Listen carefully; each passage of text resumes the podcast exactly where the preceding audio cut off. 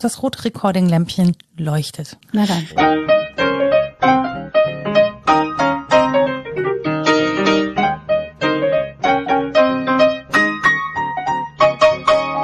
Hallo und herzlich willkommen zu Was denkst du denn? Mein Name ist Nora Hespers. Mein Name ist Rita Molzberger.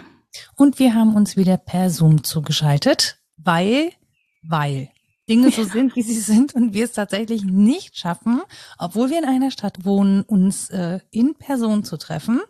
Das wird besser werden, bald.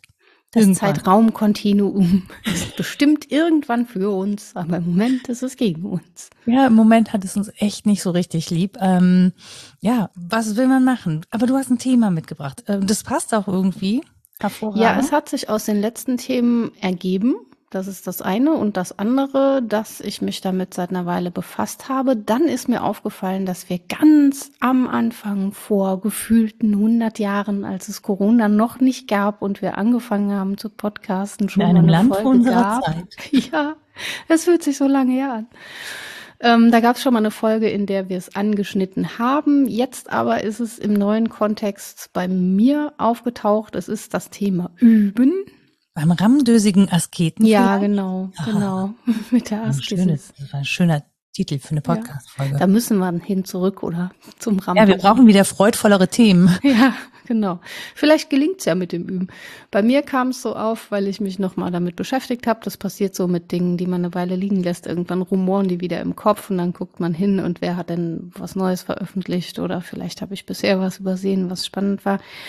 Und ich habe es vor allen Dingen diskutiert mit Menschen von der Musikhochschule, die dort studieren, für die das Üben natürlich nochmal eine andere Qualität hat als für Menschen, die kein Musikinstrument oder die eigene Stimme erüben. Ich glaube, man hätte es genauso gut mit Sportlerinnen und Sportlern besprechen können. Hätte ich auch sehr gern getan. Muss man auch. Also da habe ich viel zu wenig in der Literaturliste. Da gibt's aber einiges für ÜbungsleiterInnen. Haha. Und derlei. Also das sind alles Kontexte, die aufgerufen sind. Ich habe mich dann jetzt mal getraut, es so bildungsphilosophisch anzugehen, weil das, wie gesagt, mein Zugang ist. Und die Frage, über die ich gestolpert war, ist, kann man Leben üben? Man muss Leben üben, würde ich da ganz spontan drauf sagen. So, vielen Dank. Wir haben eine Twitter-Seite. Fertig. Ja, wir kamen so drauf, also wir haben im Kontext eines Seminars darüber gesprochen, was denn Übung sei und haben das erarbeitet und dann auch so die antiken Traditionen mal aufgerufen und da kommt dieser Horizont der Lebenskunst schon hinzu. Das ist aber ja dann lang verschütt gewesen, können wir ja gleich noch drüber sprechen, dass wir das jetzt eher so als was Geistiges verstanden haben, jahrhundertelang und nicht so sehr leiblich, sondern vielleicht sogar das Körperliche dabei abgewertet haben. Und dann ging es halt drum, naja, aber wenn es doch eigentlich alles beinhaltet, dann heißt das doch, wir müssen unser Leben üben. Und dann haben einige gesagt, ja, wie, nee, unser Leben müssen wir leben und nicht üben. Mhm. Und andere haben, genau wie du, gesagt, ja, doch, klar, das ist alles Übung. Und das war was, wo ich so hängen geblieben bin. Und dann kamst du ja mit deinem Fuß auch so schön dazwischen und hast immer neu berichtet, und was du jetzt gerade so neu lernst oder wieder übst oder neu übst. Und das passt irgendwie ganz hervorragend ineinander, finde ich. Ja, definitiv. Aber warum ich so spontan sage, muss man Leben üben? Also ja, klar, man muss leben, ne? Aber die Frage, die sich da vorstellt, ist ja, was ist denn Leben? Und diese Frage beantworten wir ja im Laufe unseres Lebens doch dann immer wieder anders und neu. Also die Antwort darauf ist nicht immer dieselbe, weil sie sich ja mit den Umständen zum Beispiel ändert. Und ich meine, das haben wir ja gerade, erleben wir das ja im Sekundentakt, wie sich Dinge verändern und wie sich unsere Antwort auf Welt verändert. Und ich glaube, dass auch das müssen wir üben. Also wir müssen sogar üben, dass Veränderung stattfindet. Zum Beispiel, dass wir das wahrnehmen, aufnehmen und da irgendwie eine Antwort drauf finden. Und es wäre ja, also gelingendes Leben, ja, ich glaube, mir gelingt's nicht, aber ich übe täglich ein gelingendes Leben. Das mit dem Gelingen ist direkt der nächste Pferdefuß, finde ich. Denn üben ist schon irgendwie. Das? Ja. Üben ist ja irgendwie auf Können ausgerichtet, hat aber die ganze Zeit mit Nicht-Können zu tun. Und dann muss man ja auch wieder fragen, was ist jetzt Gelingen? Gibt es dann auch ein verfehltes Leben? dass ich irgendwie, weiß ich nicht, das Falsche geübt. Oder, oh nein, jetzt habe ich die ganze Zeit Sterben geübt. Ich bin im Falschen.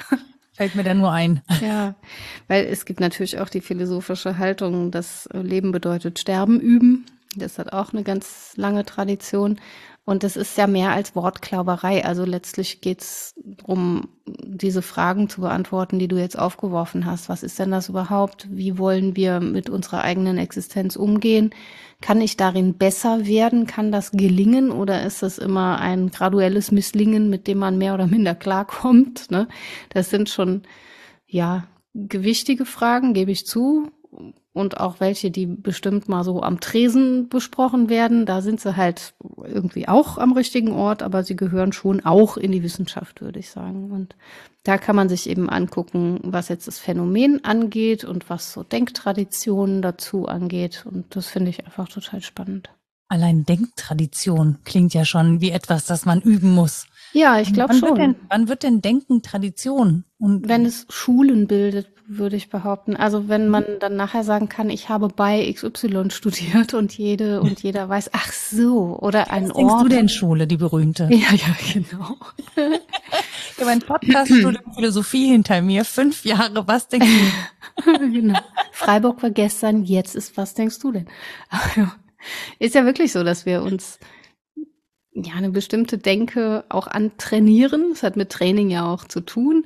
Und die dann aber wieder zu verlassen und aus einem anderen Blickwinkel auf unser Denken zu gucken, das ist ja eigentlich Reflexion. Also das, wo das Denken sich selbst zum Thema macht, ist erst Reflexion. Das muss ich auch immer ganz oft wiederholen, weil Menschen gerne sagen, ja, da habe ich drüber reflektiert. Und das ist auch ganz schön, aber genauer müsste man sagen, da habe ich drüber nachgedacht. Und Reflexion ist erst, wenn ich das so im Spiegel anschaue. Sonst, ja, über das Nachdenken nachdenke. Ja, genau. Und dann wird es halt auch spannend, denke ich. Also dann guckt man in diesen Abgrund und entweder er guckt zurück und macht bäh oder er guckt gar nicht zurück. Meiner guckt oft schamhaft weg und denkt sich bäh. Ach du liebes bisschen. Mit der will ich nicht reden. Lassen Sie mich in Ruhe. Ja, und dann kann man sich natürlich auch so, ich habe ein bisschen Problem mit dem Begriff Kultur, aber ich glaube, wir wissen, wie ich es meine, wenn ich es sage. Man kann sich natürlich so kulturhistorisch Stränge angucken, mit Ä. Stränge mit E und mit Ä angucken, wie das Üben so gedacht wurde. Und das ist dann vielleicht auch eine Art Schule. Also, dass wir einerseits historisch und andererseits so kontextgebunden, kulturell gucken, wie das denn in den Lebensvollzug eingebunden ist, das Üben, was es für einen Stellenwert hat, ob das was Wichtiges ist oder was Unwichtiges, ob das was Körperliches ist, was Geistiges, was Religiöses. Das hat halt eine unglaubliche Bandbreite und das finde ich einfach faszinierend. Naja, interessant ist ja vor allen Dingen, wenn du von Kultur sprichst, was wir denn auch üben sollen im gesellschaftlichen Kontext, ne? Also was ist denn das, worauf wir hinüben sollen, worauf wir uns hin erziehen sollen, was ist gewünscht und was nicht, das kann sich ja auch deutlich unterscheiden. Und manche Sachen übt man, ohne dass man das eben bewusst tut. Das stimmt. Also zum Beispiel soziale Normen, ne? Ja, was so richtig oder was man für schön zu halten hat oder so, ästhetische Normen auch. Bist du mal gezwungen worden, irgendwas zu üben? So im Lebensverlauf? Ich musste immer Blockflöte üben. Also, ich weiß immer, ich kann das Schlimme ist ja, ich habe ja so eine intrinsische Motivation und wenn mir jemand eine Aufgabe stellt, dann gehe ich davon aus, dass ich die bewältigen kann. Ja. Und dann beschäftige ich mich automatisch mit dieser Aufgabe und bewältige sie. Okay. Ja, weil ich die Aufgabe bewältigen muss und ich kann dann aber erst später feststellen, ob das was ist, was mir Spaß gemacht hat oder nicht, sondern ich sehe das sehr häufig als Verpflichtung an und diese Zielerreichung bringt das Üben halt mit sich. Also manchmal auch nicht. Es gab Dinge in meinem Leben, die musste ich nicht üben, die konnte ich einfach. Wahrscheinlich habe ich sie dennoch geübt, aber eben nicht im Bewusstsein, sondern da passieren dann andere Sachen. Aber das finde ich halt das Spannende. Also, ne? Ja, auch wenn man sich anguckt, wie viel 1000 Stunden Menschen, die wir als besonders begabt wahrnehmen, geübt haben. Sehr spannend. Also Anfang 20-Jährige kommen auf, ich glaube, gut 10.000 Stunden am Instrument, wenn wir sie zulassen zu einem Musikstudium oder so. Also, ja, Nee, so viele hatte ich nicht. Also ich habe sehr viele Stunden im Reitstall verbracht und den Umgang mit Pferden geübt. Aber das machte dir ja Freude, ne? Nein?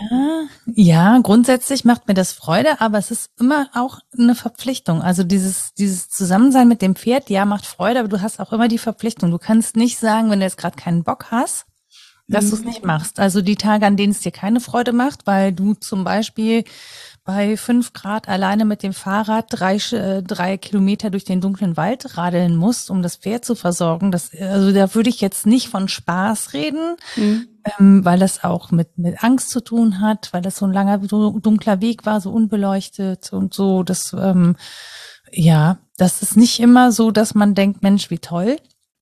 Und das bekommt halt irgendwann so eine Form von Selbstverständlichkeit. Also weil es einfach dazugehört. Du machst dir gar keine Gedanken mehr darüber. Ich finde tatsächlich jetzt besser und empfinde mehr Freude, wo ich mir aussuchen kann, was ich gerne üben möchte. Also zum Beispiel, als ich angefangen habe, Gitarre zu spielen, und ich spiele immer noch unglaublich schlecht und habe jetzt auch schon länger nicht mehr geübt, was tatsächlich auch der Pandemie geschuldet ist.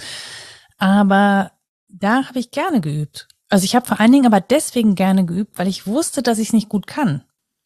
Das klingt bescheuert, aber zu wissen, dass man Perfektion nicht erreichen wird, sondern dass man es wirklich nur macht, weil man einfach so ein paar Töne anspielen möchte, weil man den Klang mag, weil man sich ein bisschen herausfordern will, aber jetzt irgendwie nicht, ne, ich muss jetzt keine Barré-Griffe lernen oder irgendwie über 7 Stege greifen können, sondern mir reicht's halt irgendwie so 3 Lagerfeuer-Songs zu schrummeln und dann auf meiner Couch zu sitzen und laut vor mich hin zu quäken. Ohne Publikum ist auch besser so. Ich kann ja mal die Aufnahme laufen lassen und du gibst was. Nein. Aber so, das ist halt, ne, und das übe ich zum Beispiel total gerne. Aber das übe ich gerne, weil es überhaupt keinen Druck dahinter gibt, außer zu sagen, ja, gucken wir doch mal, wie weit wir kommen. Ja. Das finde ich halt spannend. Mich entspannt das auch, wenn ich mir klar mache, okay, es geht zwar um Können und um Umgang mit Nicht-Können, aber es reicht auch ein Besser-Können. Also ich habe dann schon Freude dran, es besser zu können. Und ich habe vielleicht sogar Freude am Scheitern, wo es nicht so relevant ist. Wo ich damit niemanden verletze oder irgendwelche schlimmen Folgen zeitige. Da finde ich das dann auch ganz lustvoll, mal an was total zu scheitern. Also einfach zu merken, ich kann nicht gut basteln.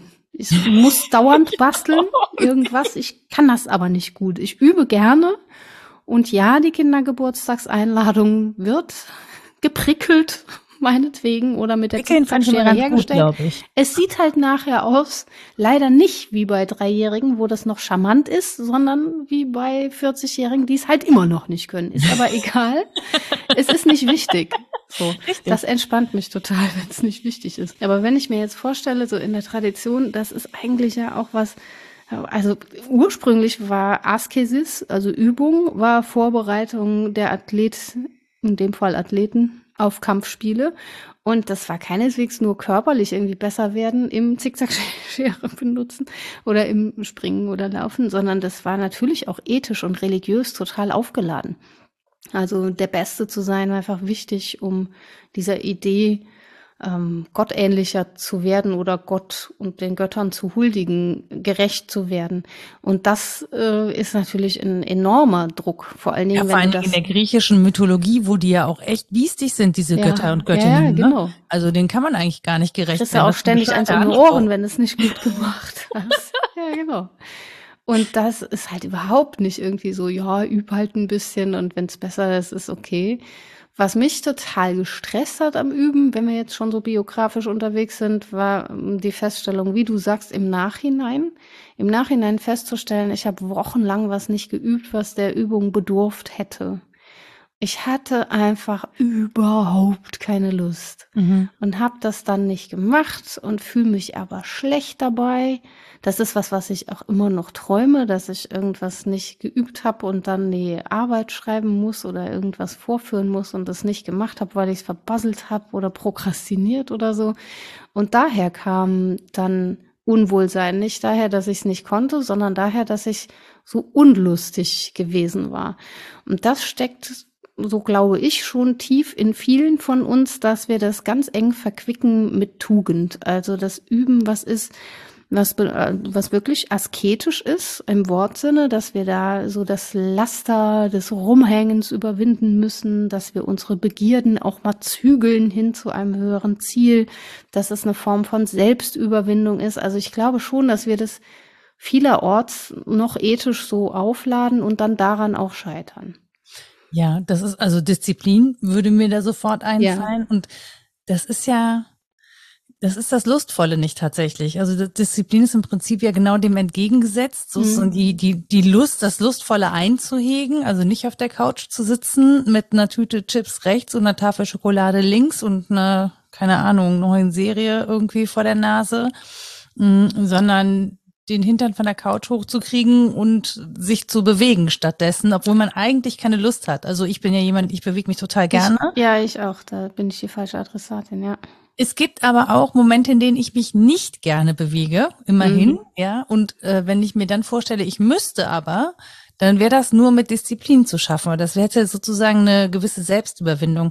Das fällt mir aber leicht. So. Ja, und das kann man halt auch üben und wird ja auch darin besser, ist das Komische. Also das klingt dann direkt so nach Einserschülerin und Streberin, aber wenn ich übe, mich zu überwinden und was zu machen, obwohl ich gerade jetzt mal keinen Bock habe, es aber grundsätzlich gut finde, dann wird das ja normaler. Ja, aber es ist nicht universell einsetzbar. Zum Beispiel nicht auf meine Abneigung gegen Haushaltstätigkeiten. Ah, bei mir ist es Bürokratie. Das ist meine Nemesis. Die Bürokratie ist Ablage machen. Das kann ich üben bis an mein Lebensende. Wieso? Ich habe einen großen Schreibtisch, da sind alle Papiere abgelegt. Ja, gut. Auch eine Form von ablegen kann ich gut. Meine haben eine Eigendynamik. Ich habe ja mal bei einer Freundin, die mal nachfragte, wo denn ihre Steuerrückzahlung bliebe, die schöne Formulierung gehört, ihr Vorgang hat sich an einen anderen Vorgang geheftet, und nehme mir das jetzt immer zum Vorbild. Ich gehe davon aus, dass die bürokratischen Vorgänge und das Papier, was sich da so anhäuft, eine Eigendynamik entwickelt und was mit sich macht. Sie verstecken sich häufig. Oder sie knuddeln sich irgendwo in der Ecke zusammen und machen nicht mal Piep, wenn man ruft und so. Die heften sich an einen anderen Vorgang dran. Und dann das könnte ich auch üben. Durchgebrannt. Neuralgisch ist der Faktor Zeit, Lebenszeit auch. Dem messe ich einfach nicht genügend Bedeutung bei, das ist mir auch klar. Oder ich bin noch so privilegiert, dass das Leben irgendwie auch läuft ohne das Formular 17b mit Durchschlag, weil ich auf den letzten Metern dann immer noch hektisch irgendwem Blumen vorbeibringen im Büro und sagen, Entschuldigung, hier war alles verfasselt. Und dann sagen die, oh ja, ist ja gut. Rita schon wieder. Sie wieder. Ja, wie der Professor kurz vor der Magisterprüfung zu seiner Sekretärin rief. Das heißt, die Frau Molzberger, geben Sie der alles, was sie will. Ja, wobei das hat ja auch was mit Motivation zu tun, ne? Also es gibt ja Sachen, da sind wir so intrinsisch motiviert, und dann finde ich, ist es überhaupt nicht so schwer, so Disziplin aufzubringen, ne? Also zu sagen, okay, ich will aber unbedingt dieses Ziel erreichen und ich nehme dafür jetzt in Kauf, dass, keine Ahnung, ich schlimmen Muskelkater habe oder dass meine Finger schlimm wehtun. Also bei Musikerinnen und Musikern von Saiteninstrumenten, das sieht schon nicht immer schön aus da auf den Fingerkuppen. Das tut ordentlich weh. Also aber auch. Ich denke häufig an Ballettfüße. So Ballettfüße, ganz Füße. Ja, wobei bei Ballett ja nochmal ganz andere Sachen auch noch mit reinspielen. Ja. Ne, in Sachen Körper, Beweglichkeit und so. Also das, ja, also gerade Leistungssport grenzt auch oft an Selbstzerstörung. Ja. Die mit dem Fuß. Aber nee. Ja, erzähl doch mal, was du so alles neu üben musst. Ja, Freizeitsport. Ich muss Trampolinspringen üben, wobei nein, keiner mehr aufs... Du musst üben, diszipliniert Trampolin zu springen. Du musst üben, an einem Trampolin vorbeizugehen, Nora, damit du den tust. Ja, genau. Vom so. Zauber des seitlich daran vorbeigehens, heißt eine Kolumne von Max Gold. Genau, das ist mir nicht gelungen, das kann ich vielleicht üben. Ja, aber solche Sachen... Nein, aber also gerade so bei Leistungssport oder so, da ist es ja,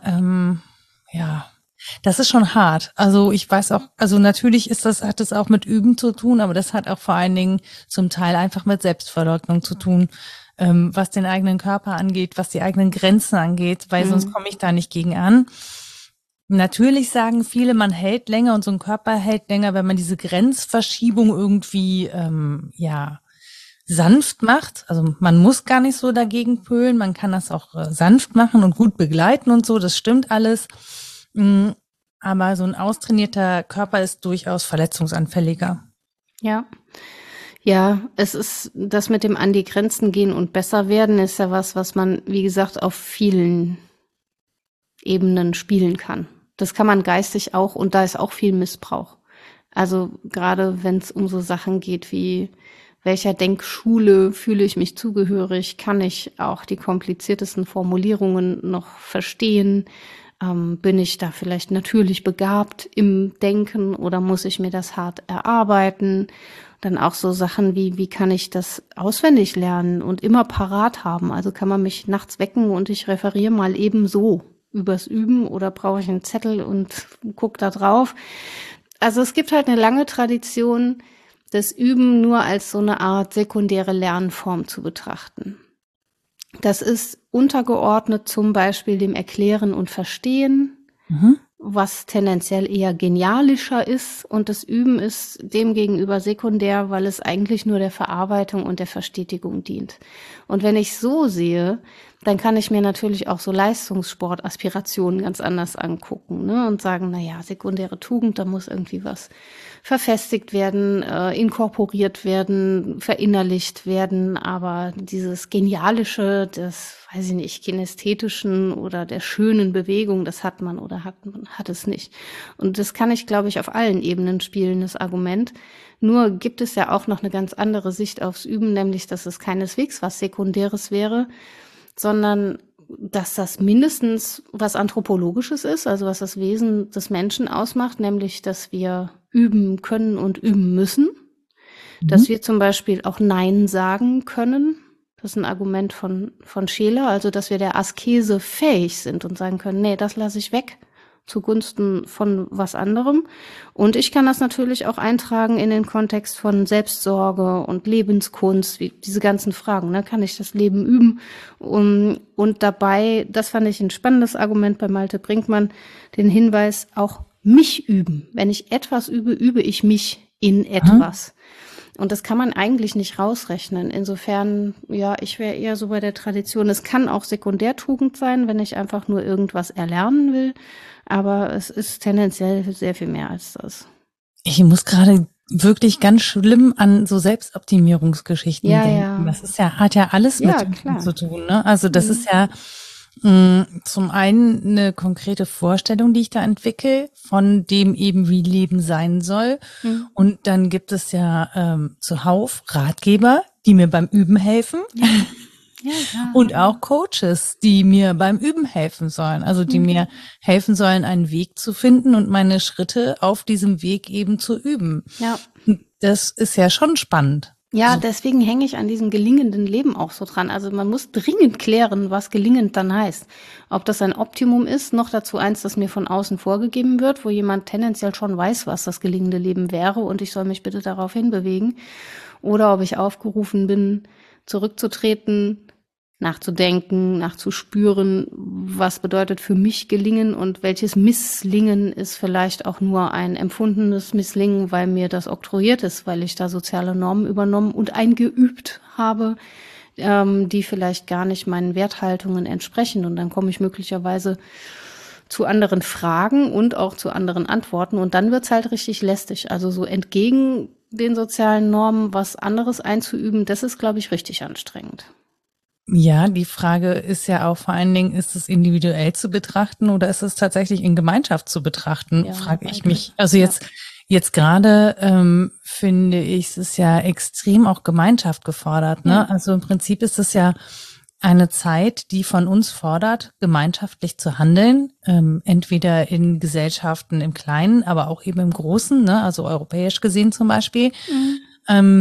Und die Individualität steht dahinter zurück. Und ich glaube, dass das zum Beispiel das ist, was gerade vielen Menschen Probleme bereitet, weil man sich sehr bequem eingerichtet hat in seiner persönlichen und individuellen Freiheit und in der, auch in der ja, in dem Raum, dem jedem und jeder Einzelnen dann zur Verfügung stellt. Also wir haben ja einen unglaublich großen Raumanspruch für uns, für unsere Gedanken, für unsere Gefühle und so, und richten das ja auch nach außen und haben auch nach außen unsere Grenzen sehr weit ausgebaut, ne? Das, was wir an Raum und Platz brauchen und haben wollen, das hat dann halt Ausdruck in entsprechenden, zum Beispiel Gefährten, die wir gerne fahren wollen, oder in einer Ausdehnung, die wir in öffentlichen Verkehrsmitteln einnehmen, ne? Also die einen stellen die Taschen da drauf, die anderen machen die Beine breit. Ja, es gibt ja wirklich verschiedene Möglichkeiten, irgendwie sich auch Raum zu verschaffen, da wo wenig Platz ist, ne? Weil man so ein Abstandsbedürfnis hat. Die Pandemie hat dafür gesorgt, dass wir ein größeres Bedürfnis nach Raum um uns haben, ne? Dieses nah, das geht nicht mehr. Und ich finde das sehr spannend, also auch auf eine ungute Art teilweise, aber ich finde es trotz allem so faszinierend, drauf zu gucken, wie sich das so verhält, wie das so wabert und wie das ja relativ fluide ist, ne? Und dass wir ja auch in einer Form da eben fluide sein müssen und anpassungsfähig sein müssen, um eben zu überleben. Und ich glaube, dass vielen Menschen dass nicht so richtig klar ist, dass Leben halt auch Überleben bedeutet. Auch wenn wir viele Techniken haben, die uns das Überleben deutlich einfacher machen, denn eigentlich leben wir in einer feindlichen Umwelt. Wir haben sie uns nur sehr hübsch gemacht. Ja, irgendwann kriegen wir es immer wieder schön um die Ohren. Ist wahrscheinlich auch richtig so. Qua menschlicher Existenz darf man an diese Frage erinnert werden. Ich finde halt wichtig, dass du diese zwei Ebenen nochmal benannt hast, dass wir uns üben, aber wir üben uns auch, worin denn? Also wir müssen uns auch darüber verständigen, worin wir uns üben. Üben wir uns darin, mit weniger Platz klarzukommen, oder üben wir uns darin, uns Raum zu geben? Üben wir uns in Nähe oder üben wir uns in Distanz? Ja, also diese Fragen kommen jeweils neu auf durch die Umstände. Und natürlich ist es wichtig, sich zu üben. Das ist mir aber noch wirklich zu nah an der reinen Optimierungsdebatte. Das hat sowas von, dann werd die beste Version deiner selbst oder so. Ja, aber was ist das Beste? Also wir müssen uns halt drüber verständigen, und zwar wir gemeinsam, was wir gut finden. Und gar nicht so sehr, finde ich, was das Beste wäre. Das ist auch gut. Also wir dürfen gern Utopien entwerfen. Da bin ich die Letzte, die dagegen ist. Aber wenn wir uns sehr an der Frage des Optimums aufhalten, dann gerät aus dem Blick, dass es manchmal schon gut wäre, wenn es besser wäre. Ja. Das sage ich jetzt absichtlich. Also gut, wenn es besser wäre. Weil, das Scheitern ist auch schwer auszuhalten. Also wenn wir uns nur dran orientieren, ach, das klappt sowieso nicht. Das habe ich jetzt so oft gehört, zum Beispiel gegen so humanistische Bildungsideen.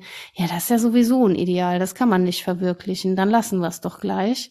Dann machen wir, weiß ich nicht, dann machen wir reines Kompetenzmodell und wir üben uns in XY. Und das würde ich immer verteidigen, dass das zu wenig ist, sondern dass wir uns gemeinsam im Zweifel hermeneutisch drüber verständigen müssen, was ist dieses Wir, wen schließen wir da ein und wen schließen wir aus, worin wollen wir uns üben, das hat eine Sachebene, wer wollen wir denn sein?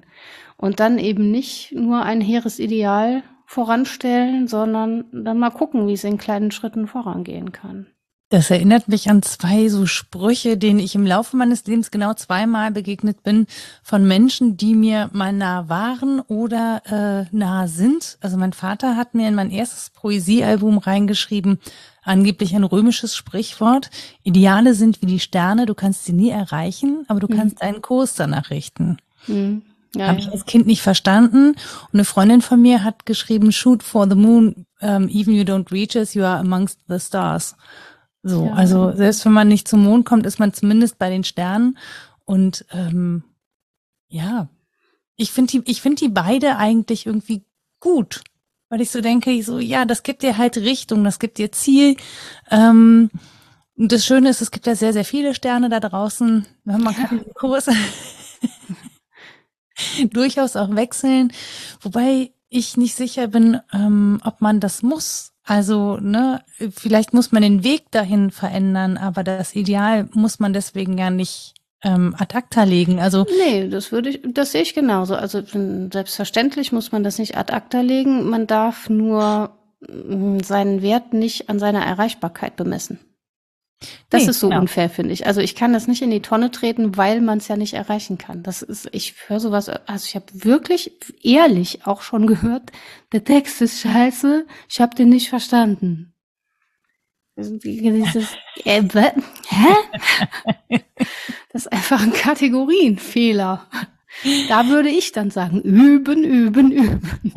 Also das Ideal, also oder? Die Zielkategorie ist doch nicht in die Tonne zu treten, nur weil ich sie nicht erreiche. Ja, wobei ich, ganz ehrlich, ich würde bei sehr vielen philosophischen Texten mental aussteigen. Ich bin sehr froh, dass du das zu mir, von den Sternen zu mir herunterbringst. Nein, das wirklich. Tue ich ja auch. Ich steige ja auch zum Teil aus. Also ich kann nicht alles. Natürlich nicht. Hab ich nie verstehen. Behauptet, aber deutlich mehr als ich in diesen philosophischen Texten. Ich habe letztes Mal versucht einzulesen und dachte so, okay, nein. Ich verstehe es einfach nicht. Das sind 5 von 10 Worten verstehe ich schon. Ich muss sie alle nachschlagen. Ja, das ist einfach auch eine Fachsprache, ne, wie jede andere. Und in der übt man sich auch. Die Königsdisziplin ist, glaube ich, nicht an ihr hängen zu bleiben, sondern sie so zu übersetzen, dass andere was damit anfangen können. Und dann ist es auch eine Form von Lebenskunst. Ich lasse mir das ja nicht wegnehmen. Die Lebenskunstsache, die ist sehr neuralgisch. Das war so in den 90ern, gab es auch so Bücher auf Couchtischen von Omas. Da stand dann drauf, sorge dich nicht, lebe. Ja, stimmt. Das also diese ganze Debatte rund um Lebenskunst hatte auch was von dieser Optimierung, die du eben so kritisch angesprochen hast. Und da bin ich ganz bei dir. Das sehe ich ähnlich. Da wird mir so ein bisschen komisch. Und Lebenskunst finde ich immer dann auch seltsam, wenn sie so ästhetisiert daherkommt, als sei Ästhetik selbstverständlich, und zwar im Sinne von hoher Kunst, die jeder und jedem zugänglich ist, oder da, wo sie so blind ist für Privileg und Luxus, wo sie eben nicht versteht, dass Leben auch Überleben ist, ne, sondern irgendwie sich darin geriert, möglichst feinsinnig den Alltag zu gestalten. Da kriege ich dann irgendwie Pickel, weil ich denke, das schließt dann schon sehr, sehr viele Menschen aus. Und da hat man keinen Blick für, das mag ich nicht. Aber grundsätzlich würde ich schon sagen, das hat auch eine lange Tradition, dass man sagt, Askesis, also Übung, ist letztlich Verzahnung von bestimmten Wissensbeständen, die man hat, und von Können und Kunstfertigkeit. Und das ist dann schon Lebenskunst, wenn man das, was man weiß, und sein Können zusammenbringt und immer wieder neu befragt, wo es denn hakt, wo es vielleicht schöner für andere auch sein könnte, nicht nur für mich, sondern so im Horizont der anderen mitdenkt. Daher wäre ich mit dem Lebenskunstbegriff fein, wenn er nicht so, wie gesagt, so optimierungswillig daherkommt. Ich bin ja tatsächlich, oder ich bewundere Menschen dafür und glaube, dass das eine Lebenskunst ist, an den Widrigkeiten, die das Leben so mitbringt, nicht zu verbittern. Ja. Das ist etwas, wo ich sagen würde, das ist eine Kunst, das ist eine Fertigkeit im Leben, dass man an den Widerfahrnissen nicht verbittert, und es ist wirklich manchmal auch viel zu viel verlangt. Also es gibt Leben, die sind, ja, die verlaufen so, ja, bedauernswert ist so von oben herab, das ist nicht das Wort, das ich suche. Aber es gibt Leben, die sind einfach, oder in denen passiert so viel, da müssen Menschen so viel aushalten, so viel ertragen, da gibt es so viel Widerfahrenes, dass man größtes Verständnis hat, dass man daran auch verzweifeln und verbittern kann. So. Ja. Und wenn Menschen das aber nicht tun, warum auch immer oder wie auch immer ihnen das gelingt, das denke ich so, das ist tatsächlich eine Kunst. Und es ist ja auch so, ne, also nicht jede und jeder von uns kann malen. Ja, ich kann, so wie du nicht basteln kannst. Malen kann ich auch nicht. Nee, basteln und malen kann ich auch nicht. Das Geile ist, dass meine Schwester mal sagt, mach das mal mit der Tante Nora. Mhm. Die kann das. Und ich immer denke so, nein, ich kann das auch nicht. Und sie sagt, ich kann es aber noch schlechter. Ich so, aber ja, ich schreite wacker voran. Wo ich so denke, ja, weiß ich nicht, nee, also, ja, keine Ahnung. A work in progress, so. Ja, ich habe aber auch keinen Anspruch dann daran, ne? Also ich habe jetzt nicht den, also, obwohl, stimmt das? Habe ich keinen Anspruch daran? Ich will es schon gut machen, ich bin aber mir meiner Grenzen bewusst dessen, was ich erreichen kann in diesem Gut, glaube ich. Ich bin schon weit prozessorientierter geworden. Ich gucke nicht mehr so sehr aufs Ergebnis, war dann schön, eine halbe Stunde zu basteln. Und es ist ja häufig auch gut genug. Die Frage darf nicht sein, bin ich eine gute Mutter, sondern bin ich eine ausreichend gute Mutter? Wenn ich die Kindergeburtstagseinladung selbst geprickelt habe, bin ich eine ausreichend gute Mutter, auch wenn es schlimm aussieht. Ja. Aber darf die übrigens auch, weiß ich nicht, per SMS verschicken oder total herzlos in Word tippen und ausdrucken. Deswegen bin ich auch nicht eine schlechtere Mutter. Ich wollte gerade sagen, es muss ja nicht mal herzlos sein. Vielleicht liegt dir was am Schreiben. Ja, vielleicht habe ich auch einfach keine Zeit, sondern verwende die Zeit darauf, irgendwas anderes Sinnvolles zu tun. Genau, aber wo ich drauf hinaus wollte, ist dann halt wirklich, nicht jeder und jede von uns hat das. Und es ist halt wirklich tragisch zu sehen, wenn es Menschen nicht gelingt und wenn sie wirklich daran verbittern, das tut einem schon leid. Also, weil man so denkt, das hat eigentlich niemand verdient oder so ein Schicksal hat niemand verdient. Was ist das für eine Scheiße? Ja, ist auch echt ein hoher Anspruch. Ein gutes Leben oder ein gelingendes Leben, das ist schon viel, finde ich. Also, und dann noch selbst dafür sorgen zu sollen, im Sinne von Selbstsorge. Manchmal ist mir zu viel dafür zu sorgen, dass ich selbst regelmäßig anständig Kalorien aufnehme. Nicht viel zu viel oder viel zu wenig in viel zu großen oder viel zu kleinen Abständen, sondern das irgendwie so, dass es sich gut anfühlt. Ich bin jetzt auch keine Gesundheitsfanatikerin oder rede irgendeiner Ernährungsschule das Wort, aber es gibt schon so ein Gefühl dafür, wann es nicht mehr gut ist. Finde ich. Und wenn man da so reintappt, denkt man auch, ja, danke, Selbstsorge, ich habe es noch nicht mal geschafft, mir ein Brot zu machen. Ja.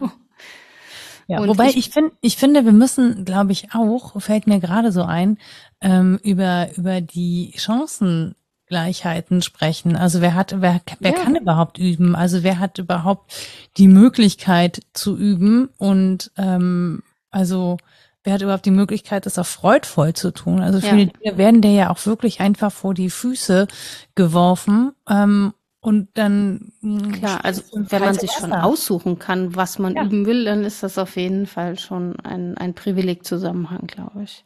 Ja, und vor allen Dingen, weil ja das eine Zielerreichung in kleinen Schritten ist. Also für mich, wenn ich Üben definieren würde, würde ich sagen, das ist eine Zielerreichung in kleinen Schritten. Mhm. Da werde ich mal besser, mal schwächer. Mal besser, mal schlechter. Das gelingt mal besser, mal schlechter. Aber grundsätzlich ist es eine Vorwärtsbewegung. Aber es gibt ja auch dieses Üben, an dem du immer und immer und immer wieder scheiterst, weil es gar nicht vorgesehen ist, dass du weiterkommst. Ja. Weil die eben von außen Grenzen gesetzt sind. Und das ist so ein Ding, wo ich denke, so, das ist richtig mies. Ja, das hängt auch häufig mit dem zusammen, was man das Wollen können nennen könnte. Mhm. Das wird zum Beispiel von sogenannten Bildungsaufsteigern, ich mache jetzt Anführungszeichen, häufig zitiert, dass sie sich am Anfang gar nicht vorstellen konnten, irgendwo anders hinzugehören. Also ihren sozialen Zusammenhang, kann man Klasse nennen oder Milieu, kann man auch länger drüber sprechen, zu verlassen. Das heißt ja auch Nein sagen und etwas entsagen, was mir Heimat war. Das ist schmerzhaft, da dann nicht mehr hinzugehören, weil man fühlt, woanders hingehören zu wollen oder zu können. Und sich dann einen neuen Habitus anzueignen oder sich einzuüben in neuen Zusammenhängen ist was extrem schmerzhaft erlebt wird von vielen, gerade da, wo es fast gelingt. Mhm. Weil sie dann häufig berichten, da gibt es viele Romane auch drüber, wie sie nach außen prima funktionieren, das aber immer als unglaublich anstrengend empfinden und dann auch an kleinen Stellen immer mal wieder scheitern, so dass es auffällt. Mhm. Und dann jemand sagt, alles klar, weißt du, merkt man ja gleich. Also dann hast du dich schon eingeübt und bist bei irgendwie 99% angekommen im neuen Habitus und dann brechen dir die 0% irgendwie beim gesellschaftlichen Anlass das Genick. Das ist mal das eine, also diese Bildungsaufsteiger-Rhetorik. Und wie die angeguckt wird und dann auch das Privileg überhaupt zu sehen oder wahrzunehmen und Zeit zu haben, wo wir überall üben, weil wir tun das natürlich schon alle ständig, würde ich sagen. Es geht ja darum, wie du sagst, in kleinen Schritten, also Dinge zu variieren und zu wiederholen und sei das nur morgens aufstehen oder mittags, wann immer, also aufstehen, mich ernähren, schlafen, das Leben verbringen. Das sind ja Wiederholungen zyklischer Natur, die nie ganz gleich sind. da variiere ich ja schon. Also im Prinzip ist das ja dann auch schon Übung und das tun Menschen, weil sie es anders gar nicht tun können. Aber ob sie es wahrnehmen als Übung oder dabei den Anspruch spüren, ach, das wäre vielleicht schön, darin gut zu werden oder es wäre schön, wenn es anders wäre und ich habe vielleicht auch die Möglichkeit, es anders zu machen, das steht nicht jedem und jeder zur Verfügung. Wobei das auch, ich gerade daran denken muss, es gibt diese Übung, die sich dir nie komplett einschreibt. Also die sich immer wie etwas Erlerntes auch anfühlt, wie ein Werkzeug, das du benutzt, aber eben kein Teil von dir. Und es gibt ja so, ne, und das, ich glaube, das gibt's auch bei Instrumenten. Es gibt Instrumente, die kannst du irgendwie als Teil von dir spielen und dann gibt es welche, mit denen, die kannst du bedienen, aber die werden dir immer fremd vorkommen. So, und sowas habe ich ganz viel, also auch vor dem Hintergrund, dass ich mich in Gesellschaft nicht benehmen kann. Es fällt tatsächlich, du kannst dich schon benehmen, nur nicht adäquat. Nicht so, wie man es vielleicht in dieser Gesellschaft erwartet. Nein, aber das ist mir tatsächlich aufgefallen. Das ist so bescheuert. Aber das, ich habe mich mit jemandem getroffen zum Mittagessen und ich war wirklich lange nicht mehr in Gesellschaft mit irgendwelchen Leuten Mittagessen. Wir saßen draußen und saßen da ohne Maske und unterhielten uns und dann er redete und ich musste mich räuspern und dann hatte ich ja keine Maske. Ich bin aber nicht auf die Idee gekommen, das irgendwie in meinen Ellbogen machen soll. Ich habe einfach mein Shirt nach vorne gezogen und habe ich bin mit der Nase unter das Shirt getaucht und mein Gegenüber, ich habe das gar nicht gemerkt, ich habe gar nicht gecheckt, was ich da mache. Hätte ich tendenziell freundlich gefunden. Und mein Gegenüber ist in schallendes Gelächter ausgebrochen, weil er meinte, es hätte halt ausgesehen, hätte ich mir gerade ins Shirt geguckt. Warte, ich muss kurz in meinen Ausschnitt kurzen, bin gleich wieder bei dir. Und ich habe auch wirklich, also ich hatte doch eine arg belegte Stimme. Das war schon geräuschvoll. Wo ich so dachte, ja Nora, das macht man in Gesellschaft nicht. Hast du vergessen, ne? Warst lange nicht mehr mit anderen Leuten unterwegs. Ich glaube wirklich, dass man das üben muss. Also das ist ernst und das ist ja nur ein kleiner Anlass. Ich habe voll verlernt. Ich meine, ist ja gut, dass mir das nur draußen passiert ist und nicht irgendwo in der Gesellschaft, wo es dann auch noch drauf ankommt und ich irgendwie mein schickes V-Ausschnitt-Kleid benutze. Im Zweifel umdrehen, immer umdrehen. Aber ja, klar, das passiert gerade total vielen. Also mir haben einige berichtet, auch im Rahmen von sorgenvollen Gesprächen, dass dieser Wechsel hin zur Präsenzlehre für Studierende, die jetzt seit ein paar Semestern erst dran sind und die nichts anderes als Online-Lehre kennengelernt haben, einen enormen Stress erzeugt, weil sie nicht wissen, wie sie sich miteinander benehmen sollen. Es gibt keinen studentischen Habitus, den sie schon kannten und zu dem sie zurückkehren können. Die haben sich darin nie geübt. Und bei der Abfrage, ich habe dann eingangs so gefragt, was ist denn für sie studentisches Sein, haben einige gesagt, ja, sich hinter einer dunklen Kachel verbergen und nie was sagen. Die sagt, na danke. Ja, oh Gott. Das ist das studentische Dasein. Weil es wirklich auch absurd ist, wenn man da, also ich wäre jetzt nicht drauf gekommen, dass diese Antwort kommt, dachte nur so, um Gottes Willen. Ja, dann gibt's die anderen, die sagen, ja, weiß nicht, lang feiern und am nächsten Morgen verkatert sein.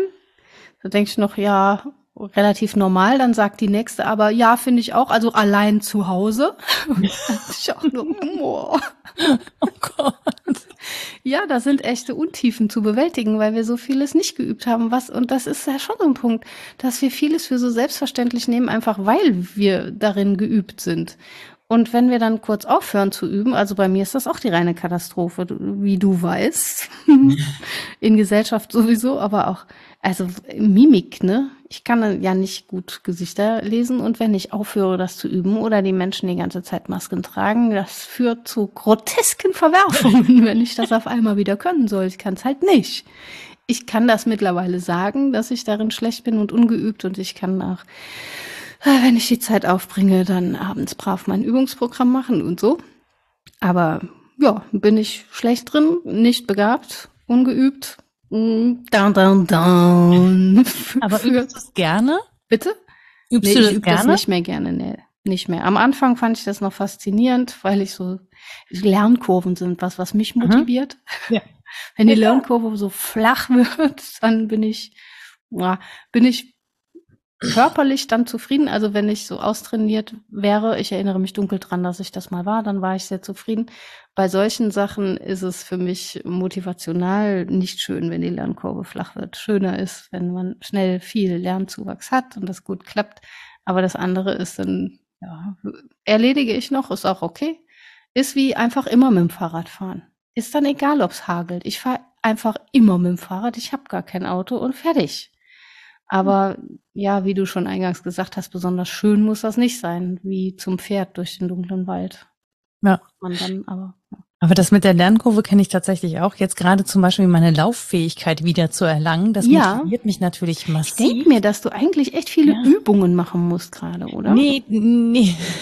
Nein?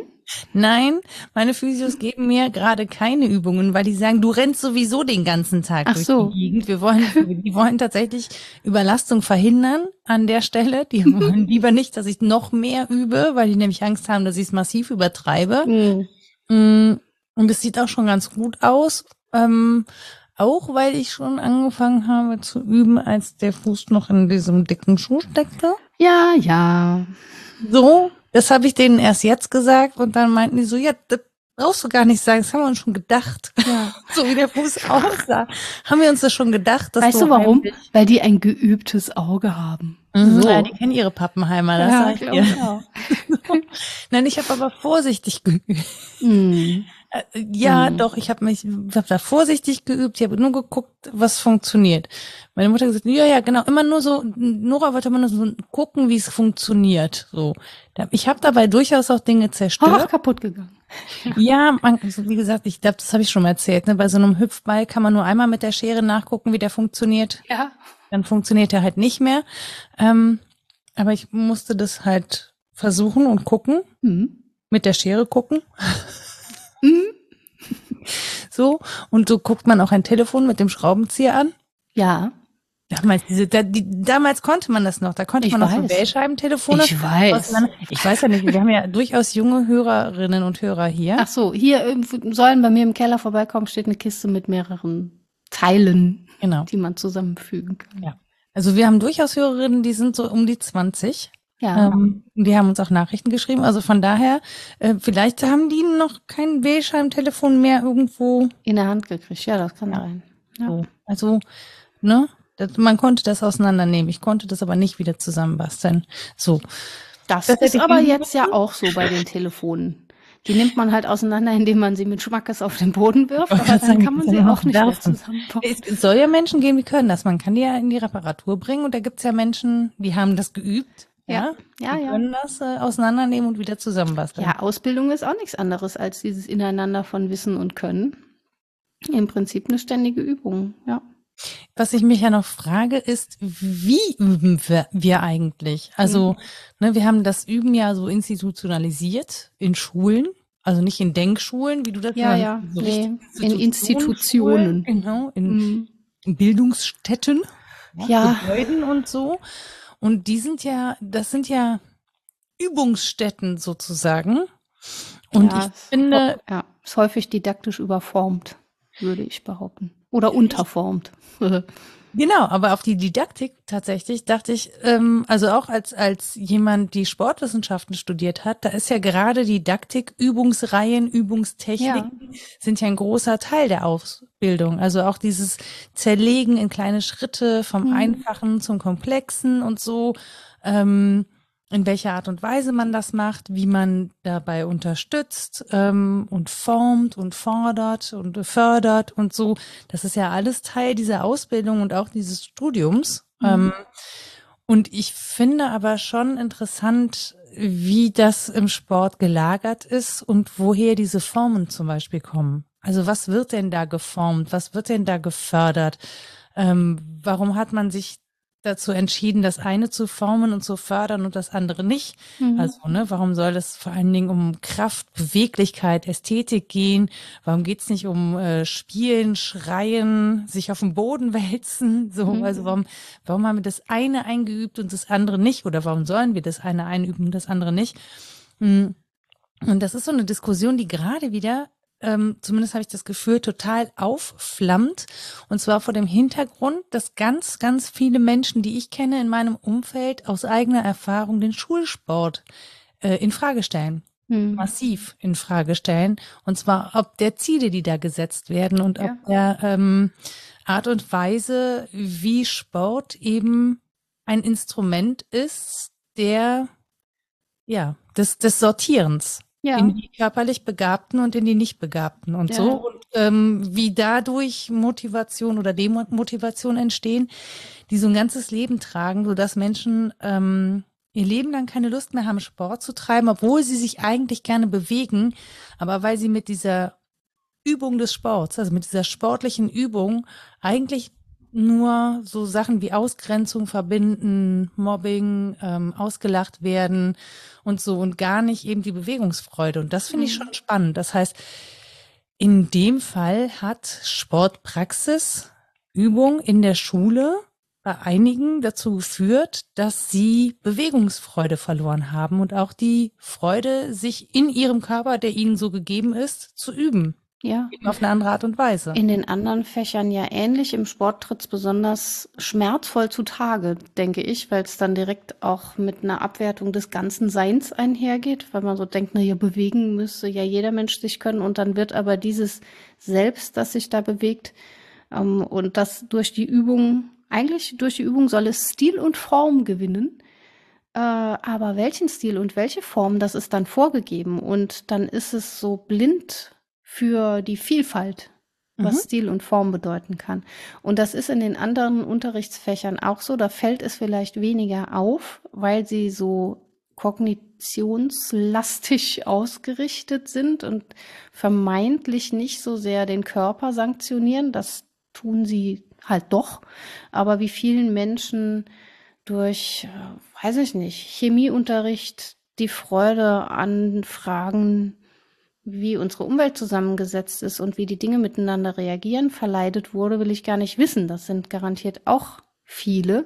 Die haben es dann nicht so sehr auf sich selbst und ihre Existenz und ihren Körper bezogen, aber auch eine Denklust platt zu machen, indem ich meine Übungen nicht auf denjenigen ausrichte, der oder die da sitzt und gerne was machen möchte, sondern da nur meine Übungsreihe durchziehe, das ist schon fatal. Pädagogisch ist das eine Bankrotterklärung, was da passiert, gerade weil gute Didaktik das alles längst gedacht hat. Also Didaktik ist ja nicht doof, sondern genau auf dem Auge nicht blind, dass da auch sich geübt wird und nicht nur etwas geübt wird. Diese Übungsreihen sind ja auch nicht einfach nur gedacht für Schema F und jetzt machen wir das alle.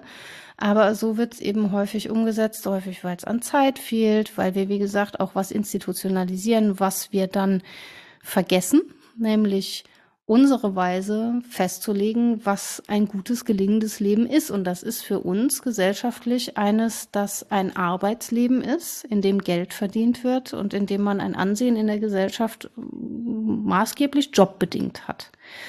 So, und das hat Max Weber schon schön rausgearbeitet, finde ich, dass das auch, ja, am Verzicht etwas ist, was man anschauen darf, dass Askese auch wirtschaftsförderlich ist. Also wenn wir lernen, auf was zu verzichten für ein höheres Ziel, dann werden wir bessere Ökonominnen und Ökonomen. Ne? Aber dann konsumieren wir ganz wenig. Das kann der Wirtschaft nicht gefallen. Jein. Nee, wir gucken, was wir konsumieren. Zum Beispiel ist es ja Signum des Mittelstandes, zur höheren Klasse gehören zu wollen, sich also ganz viele Wünsche erstmal zu versagen und zu sparen und zu lernen, damit sie höher kommen und so weiter. Ihren Status zu verlassen zugunsten von etwas Besserem. Das heißt, sie strengen sich an. Die sind auch gut regierbar über diese Angst, sie könnten abrutschen ins Arbeitermilieu. Und ja, ich glaube, man darf da den Blick hinwenden, wo so unsere Ängste sind, was wir alles verlieren können, wenn wir uns nicht gut disziplinieren, wenn wir uns zu sehr gehen lassen, wenn wir zu sehr das machen, was wir einfach nur wollen. Das darf alles nicht sein, sonst, um Gottes Willen, einfach nur das machen, was Spaß macht. Das geht natürlich nicht. Und das ist jetzt keine Kritik der Schule. Da bin ich auch viel zu wenig drin. Ich bin keine Schulpädagogin und da gibt es sehr viel mehr als das, was wir im Alltag wahrnehmen. Aber so wie Schule häufig von vielen erlebt wird, und am Beispiel des Sportunterrichts wird es sehr deutlich, leidet da dann eben nicht das große Ganze so sehr drunter wie die einzelne Person.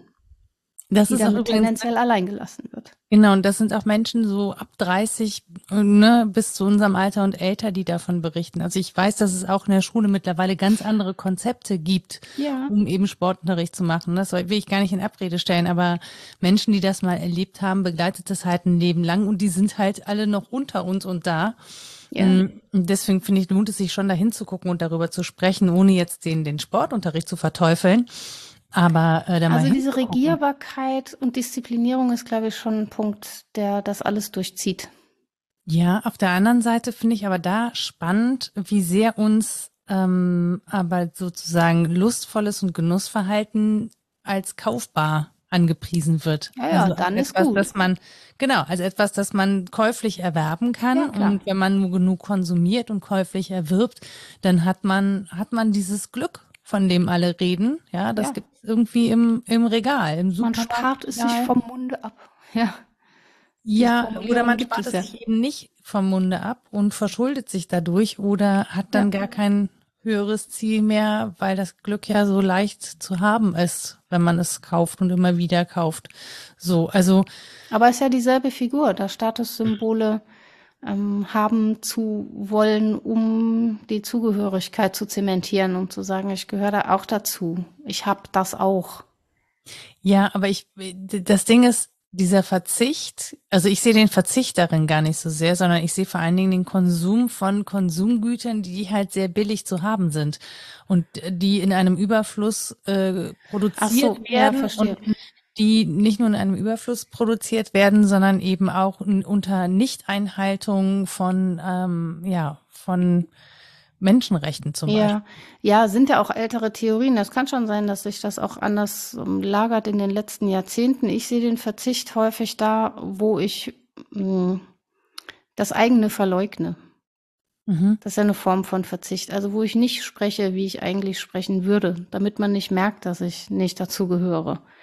Oder wo ich mich nicht gebe, wie ich mich zu Hause geben würde. Ist auch eine Form von Verzicht, damit ich Anerkennung erfahre. Diese Dinge meine ich. Also so Formen von Selbstverleugnung, Zügelung der Begierden hatten wir schon und Überwindung von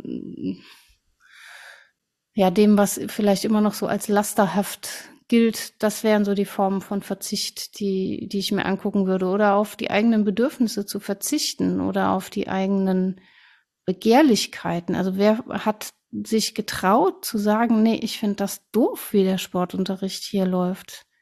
Oder ist das ein ehrlicher Verzicht, wenn ich durch die äußeren Umstände gezwungen bin? Also kann man das dann als Verzicht bezeichnen? Weil du verzichtest ja nicht darauf, weil du das qua Einsicht und freiwillig machst, sondern weil du weißt, dass es einen Zwang gibt und auch, dass dir Ablehnung begegnet, wenn du darauf nicht verzichtest. Also ja, klar, es bedeutet, was gering zu schätzen und zwar vielleicht sogar zwanghaft gering zu schätzen, gar nicht, weil ich es gering schätze, sondern weil ich meine, es gering schätzen zu müssen. Naja, oder weil es von außen gering geschätzt wird, obwohl ich es sehr schätze und ich weiß, dass ich diesen Anteil von mir sozusagen verbergen muss. Ja. Also findest es was anderes, ob ich jetzt hingehe und freiwillig auf Fleisch verzichte. Ja. Oder ob ich gezwungen bin, meine Verhaltensweisen zu verstecken oder unter Verschluss zu halten, weil ich weiß, dass die sonst Ablehnung erfahren. Also zum Beispiel, keine Ahnung, also wenn wir über sexuelle Neigung sprechen, weil ich weiß zum Beispiel bei einer Wohnungsbesichtigung, okay, als homosexuelle Person würde ich diese oder queere Person oder als Transperson würde ich diese Wohnung nicht bekommen. Also verzichte ich sozusagen darauf, diesen Anteil von mir nach außen zu geben. Und das finde ich halt komisch, weil das ist ja kein Verzicht an an der Stelle, sondern es ist ja ein Zwang. Ich habe ja gar nicht die Wahl, sondern wenn ich den zeige, hat es auf jeden Fall negative Konsequenzen. Ich kann mir das nicht aussuchen. Ja, klar. Also der Verzicht kann zwangsförmig oder freiwillig sein, aber ich würde schon sagen, dass beides ein Verzicht ist, also ein Entsagen. Das kann ja sehr schmerzhaft sein, dem entsagen zu müssen. Ja. Das ist ja mein Punkt. Das ist ja für viele ganz schmerzhaft. Auch diese Angst, vielleicht abzusteigen, in der Gosse zu landen oder diese Formulierung. Ich kenne das schon noch. Ja. Damit kann man eben Menschen ganz gut auch klein halten oder auch gerade dieses wählt mal die Starken in die Mannschaft. Wie ist das Gefühl, dann als Letzte auf dem Bänkchen zu sitzen und nicht gewählt zu werden, weil die anderen einen für verzichtbar halten? Das, genau, aber dann ist es ja, also ich verzichte ja nicht darauf, zur Mannschaft zu gehören, sondern ich werde nicht reingewählt. Ja, so. Klar. Also es gibt eine zwanghafte und eine freiwillige Form von Verzicht, aber das, was mit der Regierbarkeit zusammenhängt, ist vielleicht sogar eher die zwangsförmige Form. Dass wir also meinen, bestimmten Dingen entsprechen zu müssen, uns disziplinieren zu müssen, eben passen zu müssen. Das ist ja mein Punkt. Also das Einverleiben von sozialen Normen ist eben auch eine Übung. Ich glaube, ich hänge einfach an dem Wort Verzicht, weil es in meiner Gedanken- und Sprachwelt eine Freiwilligkeit hat. Ja. Und da, wo es keine Freiwilligkeit hat. Gar nicht. Also auch, natürlich, das ist schön, aber verzichten müssen gibt's auch. Darauf musst du jetzt mal verzichten. Ja, aber ja. Darauf muss man verzichten können. Darauf muss man verzichten können, aber dann in Hinrichtung auf ein höheres Gut. Aber wenn du Eigenanteile von dir sozusagen dauerhaft, also das höhere Gut ist ja irgendwann erreichbar, aber wenn du Anteile von dir dauerhaft verstecken musst, dann gibt ja kein höheres Ziel, das dahinter steckt, das erreichbar wäre. Ja, doch, dass einem keiner drauf kommt, sozusagen. Nee, aber ich sage nicht, dass das was Gutes ist. Ich sage auch nicht, dass das freiwillig ist. Da bin ich völlig bei dir. Aber du kommst halt nicht in den Genuss. Wenn ich verzichte, dann... Wie nennst du denn den zwanghaften Verzicht? Ich kann es dir gerade gar nicht sagen. Ich fand Entsagen irgendwie so ganz okay. Aber ich habe da, glaube ich, gerade gar keinen Begriff für. Aber in meinem Sprachgefühl fühlt sich das Wort Verzicht anders an. Und das kann natürlich... auch damit zusammenhängen, dass ich noch nie gezwungen war, sozusagen oder war ich das? Gott, da müsste ich jetzt ganz lange drüber nachdenken. Also klar, gibt es Dinge oder Verhaltensweisen, die ich nicht an den Tag lege, aber ich würde gar nicht sagen, ich verzichte dann darauf, sondern ich verstecke die. Mhm. Also das ist so, also das sind halt Persönlichkeitsanteile, die man unter Verschluss hält. Die sind halt versteckt. Aber das ist gar nicht, also es ist nicht dieser Verzicht, der sozusagen an dessen Ende eine Art von Genuss steht. So, und ich verzichte nicht für oder um irgendwas zu machen, sondern das sind Dinge, die man so dauerhaft unter Verschluss hält und in deren Genuss man nie kommt. Ich kenne auch Verzicht um des Verzichtens willen.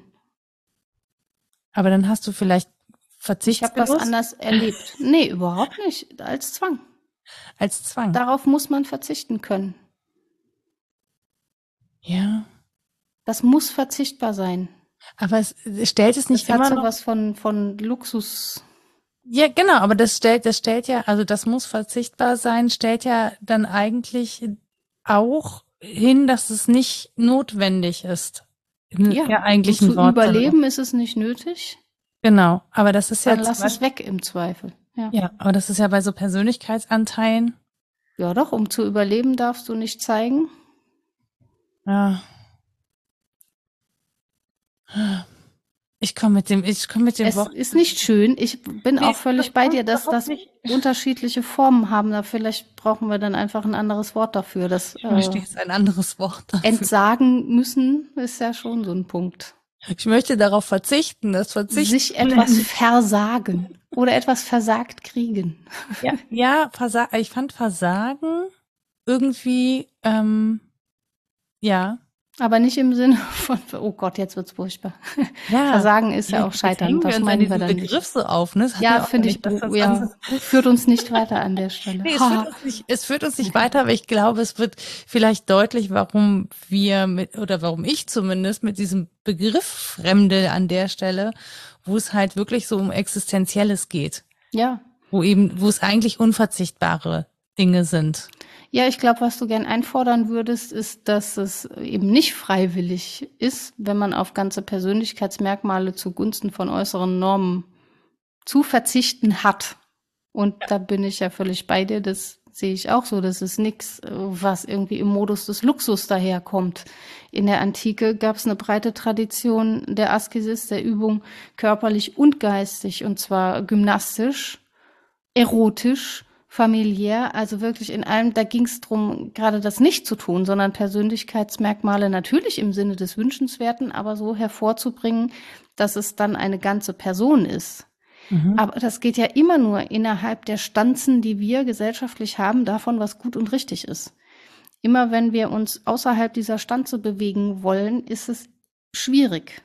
Und dann kann ich das mir erzählen als eine Verzichtgeschichte, so im Sinne von, na gut, da muss ich jetzt auch nicht, dann falle ich nicht weiter auf. Ich kann aber auch rebellisch werden und sagen, was ist das für eine scheiß Stanze? Die will ich nicht, die ist verkehrt, die geht an meinem Sein vorbei.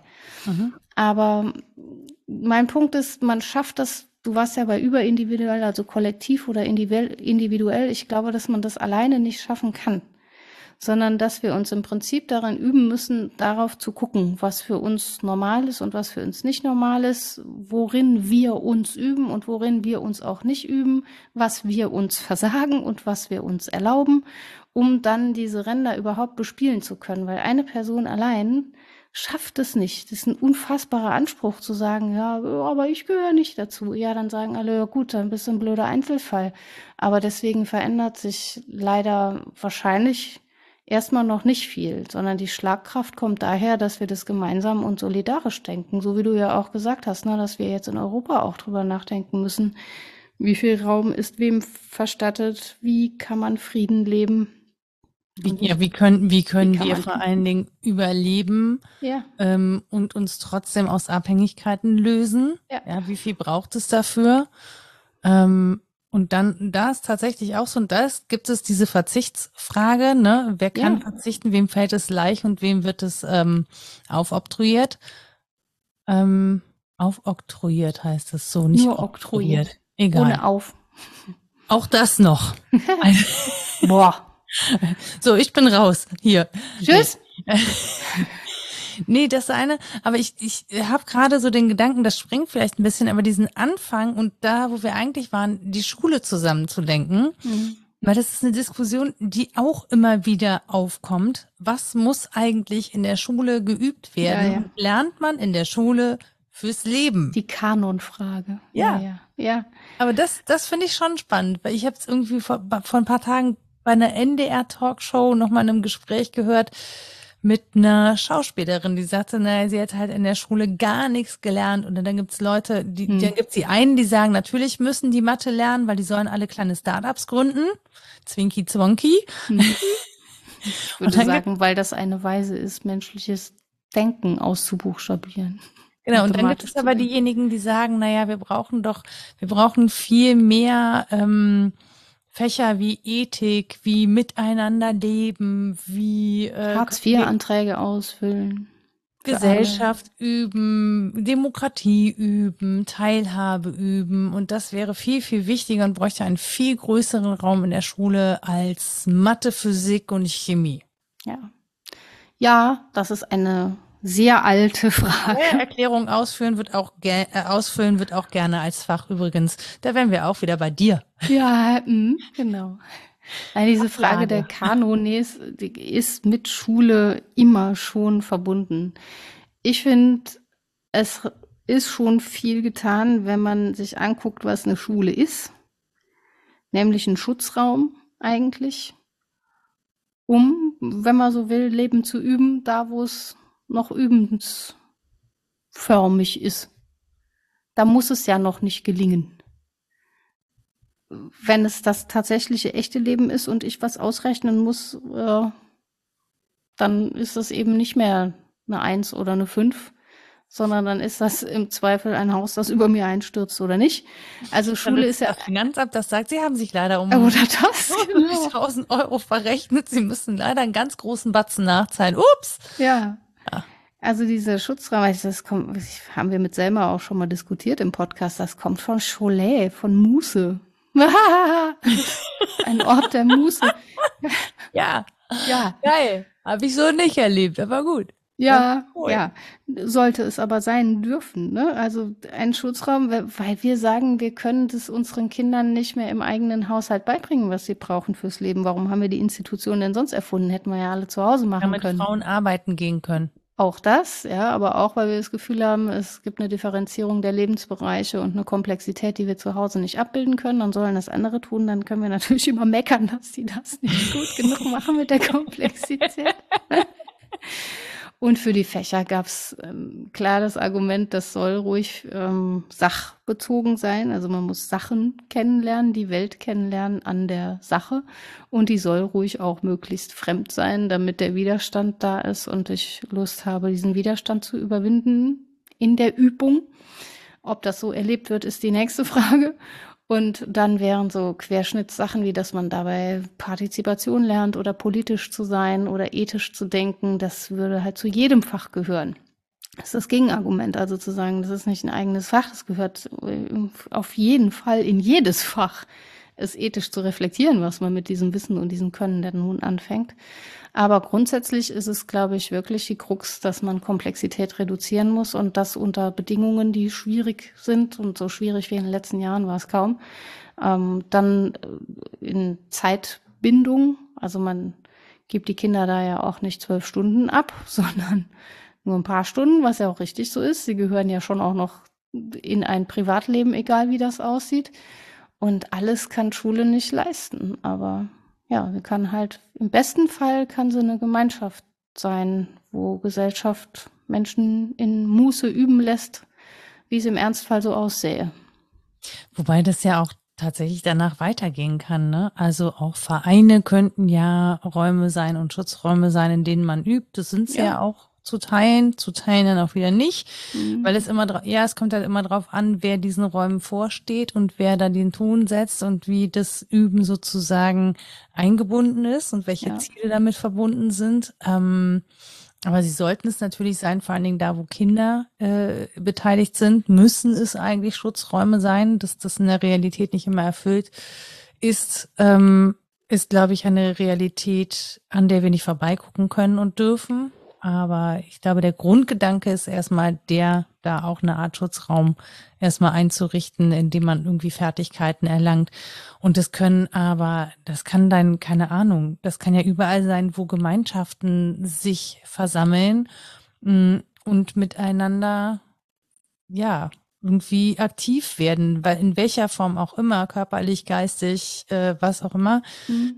Interessant finde ich, dass dieser Gedanke darin, zum Beispiel sowas zu üben wie wertschätzendes Verhalten, wertschätzender Umgang miteinander, jetzt in den letzten Jahren Bedeutung bekommen hat, aber in meiner Wahrnehmung früher keine Bedeutung hatte.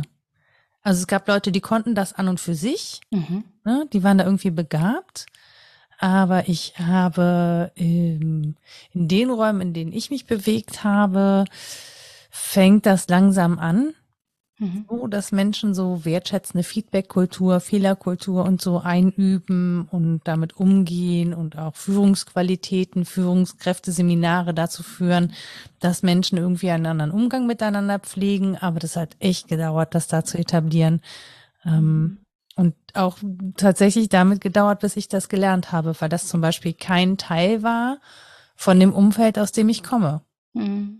Was halt ein sportliches Umfeld war, wo Kritik halt ja zum einen sehr hart ist und sehr unmittelbar, was aber zum Beispiel auch daran liegt, dass wenn du eine Übung machst und du machst einen Fehler, fliegst halt auf die Nase. Mhm. Also die Konsequenzen sind halt doch sehr unmittelbar. Das Material kontrolliert, ob du es richtig gemacht hast. Genau. Das ist ja auch didaktisches Material zur Selbstkontrolle, ne? Wo man selber auf die Nase fällt. Ja. Ja, die Umfelder sind sehr unterschiedlich. Das werden HörerInnen, glaube ich, genauso berichten aus ihren jeweiligen Umfeldern, dass sich da vieles geändert hat in den letzten Jahren. Was ich als Konstante erlebe, ist, dass Menschen zur Freundlichkeit erzogen oder hingeleitet sind oder es etwas weniger waren. Und in manchen Umfeldern ist man erfolgreicher ohne diese Freundlichkeit. Mhm. Aber ich habe mich zum Beispiel glücklicherweise umgeben dürfen mit, ja, sind vielleicht Bubbles, aber mit Menschen, die nie geübt hatten, wertschätzend miteinander zu sprechen oder die sich vielleicht nie Gedanken drüber gemacht hatten, aber die einfach fanden, man möge freundlich zueinander sein. Vielleicht sogar liebevoll. Was? Und dann, das ist ja eine ganz verrückte Idee. Ja. Liebevoll. Viele. Auch Männer. Schön, dass du das nochmal extra betonst. Nee, aber war ja eine Zeit lang dann noch untypisch, ne? Dass sie so ja, auch total uncool lieb. Und softy. Und, ja, die Männer, die ich kenne, also die Menschen, die ich kenne oder näher kenne, und das ist inzwischen ja doch eine Menge, da sind viele lieb und klug und witzig. Und schon lange. Und natürlich üben die dann umso eher dann noch den richtigen Umgang, aber ich hatte das Gefühl, die haben es schon drauf. Dass wir uns erst später kennengelernt haben. Mir machen die es auf jeden Fall, die halten mich gut aus. Ich bin nicht so gut da drin. Aber es stimmt schon, dass sich das so etabliert als eine eigene Form oder dass man dem überhaupt einen Namen gibt, jenseits von Höflichkeit oder so. Das ist schon ein Gewinn der letzten Jahre, das erlebe ich auch so. Und das ist Ebenen erreicht, in denen es vorher nicht war. Doch schon, oder? Also ja. Das ist ja auch eine Form. Wobei es dann gezwungen ist, ne? Da ist jetzt auch nicht freiwilliger Verzicht. Kannst du mir nicht erzählen. Nee, das sicher nicht. Interessanterweise aber, als ich in diese Umfelder gekommen bin, in denen es mehr Wertschätzung gab und mehr wertschätzendes Miteinander, ist mir erst da aufgefallen, wie das Miteinander vorher war und dass das gar nicht so toll war. Mhm. Und dann es hat echt lange gedauert, bis ich mich umgestellt habe. Es hat mir aber einen Weg eröffnet, den ich, glaube ich, sonst nicht gegangen wäre. Ja. Und unter anderem eben einen Weg, in dem ich aufmerksamer bin, sensibler bin, weil ich den Raum dafür bekomme. Mhm. Ne? Also weil man mir gegenüber sensibel ist und ich gemerkt habe, das ist ehrlich gesagt ganz schön, wenn Menschen mir gegenüber sensibel sind, auch da, wo ich das zum Beispiel noch gar nicht selber war, mir gegenüber. Und das hat mich dann zum Beispiel motiviert, das zu üben. Also aber auf so eine ganz andere Art, sondern das war einfach so ein Wollen, ich will diese Fähigkeiten und diese Fertigkeiten des wertschätzenden Umgangs miteinander haben und möchte dafür gerne andere Sachen ablegen. So und ich erlebe das schon auch als den Druck rausnehmen, im Sinne von, wenn ich jetzt freundlich bin, dann sagen nicht mehr andere Menschen, du bist viel zu nett. Oder sie sagen, so wird das aber nichts. Also das sagen sie schon, es stimmt auch. Der akademischen Karriere. Bis das umfällt. Naja, egal. Aber es ist weniger geworden, ne? Dass man so Angst hatte vor der Freundlichkeit der anderen oder sie davor schützen wollte. Das hat bist du nur ausgenutzt und dann geht alles zum Teufel, weil du irgendwie noch die rechte Wange hinhältst oder so. Naja, beim Kampfsport nicht freiwillig getan. Ich will die andere Wange, los jetzt! Ja, genau. Christlicher Kampfsport 2.0. Nee, aber also es ist schon so, dass es mittlerweile einfach Wertschätzung erfährt, wenn Menschen so sind. Und das ist ja, also ich finde, das ist schon eine Form, die man einübt. Das ist nicht, und es wird ja Menschen in Deutschland auch nachgesagt, dass es nicht inhärent ist in der Kultur, dass man diese Freundlichkeit und diese Wertschätzung hat. Das finde ich schon toll. Pünktlichkeit muss genügen. Nee, richtig. Nicht geschimpft ist genug gelobt. Pflichterfüllung. Mhm. Ja, also so und das, dieses sich weich machen und so, das ist ja schon eine Form von Leben üben, miteinander üben, Gesellschaft üben, Nachsicht üben. Also ich finde, es hat total viel auch mit Nachsicht zu tun und mit Respekt und mit einer Form von Toleranz. Nicht grenzenlose Toleranz, aber wirklich so Ansprüche variieren zu können, ne? Also das sind Ansprüche an mich, Ansprüche an andere können anders aussehen und so. Das ist was, das ich auch übrigens total gerne übe, weil die Motivation natürlich ist, mir tut's gut, wenn Menschen mich so behandeln und ich möchte gerne gut zu anderen Menschen sein und deswegen versuche ich, die auch so zu behandeln. Klappt doch nicht immer, ja? Aber das beruhigt mich sehr. Das klappt bei mir auch überhaupt nicht. Ja. Aber man verlässt schon auch diese Pfade. Garstig sein kann ich auch immer noch sehr gut. Aber wir haben diese Pfade verlassen.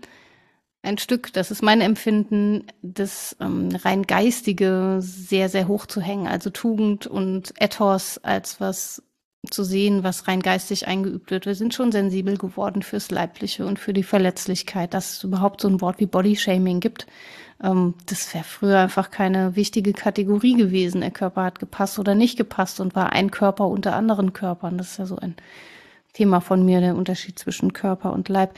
Aber das haben wir eben in Europa lange denkerisch verfolgt und auch Schulen so eingerichtet, als seien sie Orte für geistige Wesen. Und das kann schon sein, dass das, was du beschreibst, also diese Durchlässigkeit oder Verletzlichkeit, ein Stück auch daher kommt, dass man wahrnimmt, wir sind halt nicht nur irgendeine Biomasse in einer Hülle. Und wichtig ist aber, was da alles Tolles an Denken drin ist, sondern dass wir Wesen sind, verletzliche Wesen mit allem drum und dran.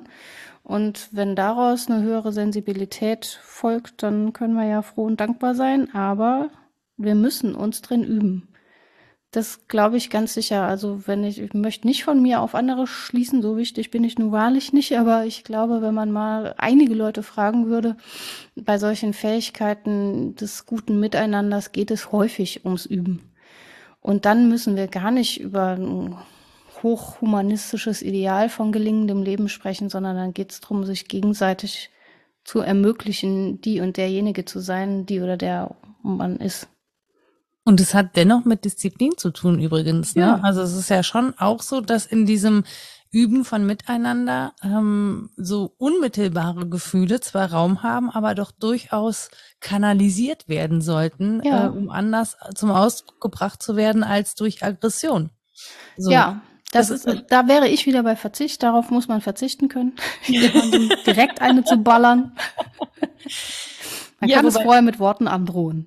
Genau, aber ja, aber umleiten ist ja dann einfach also in der Form ist es ja umformen. Wohingegen, wenn es so richtig harter Verzicht ist, dann ist es so dieses Abkappen gegenüber dem Umformen. Und ich finde, dieses Umformen, dem kann ich eher was abgewinnen als dieses richtig asketische, also dieses harte. Das eine ist ja so weich, ne? Das ist so eine Fließbewegung, dann leite ich das halt um und dann kommt es anders aber zum Ausdruck. Mhm. Und das andere ist ja, sich wirklich diesen Ausdruck komplett zu versagen. Mhm. So, also so gar keinen Ausdruck zu finden und auch keine Alternative. Ja. Und zweiteres halte ich inzwischen für nicht mehr so gesund. Also das ist das, was dann irgendwelche so Folgesachen hat. Weil dann sucht es sich eben einen anderen Weg, sei es durch körperliche Gebrechen oder eben durch Ausbrüche, die sich dann äußern können in Aggressionen gegen andere, aber eben auch gegen sich selber. Und dann kommt es eben zu so Sachen wie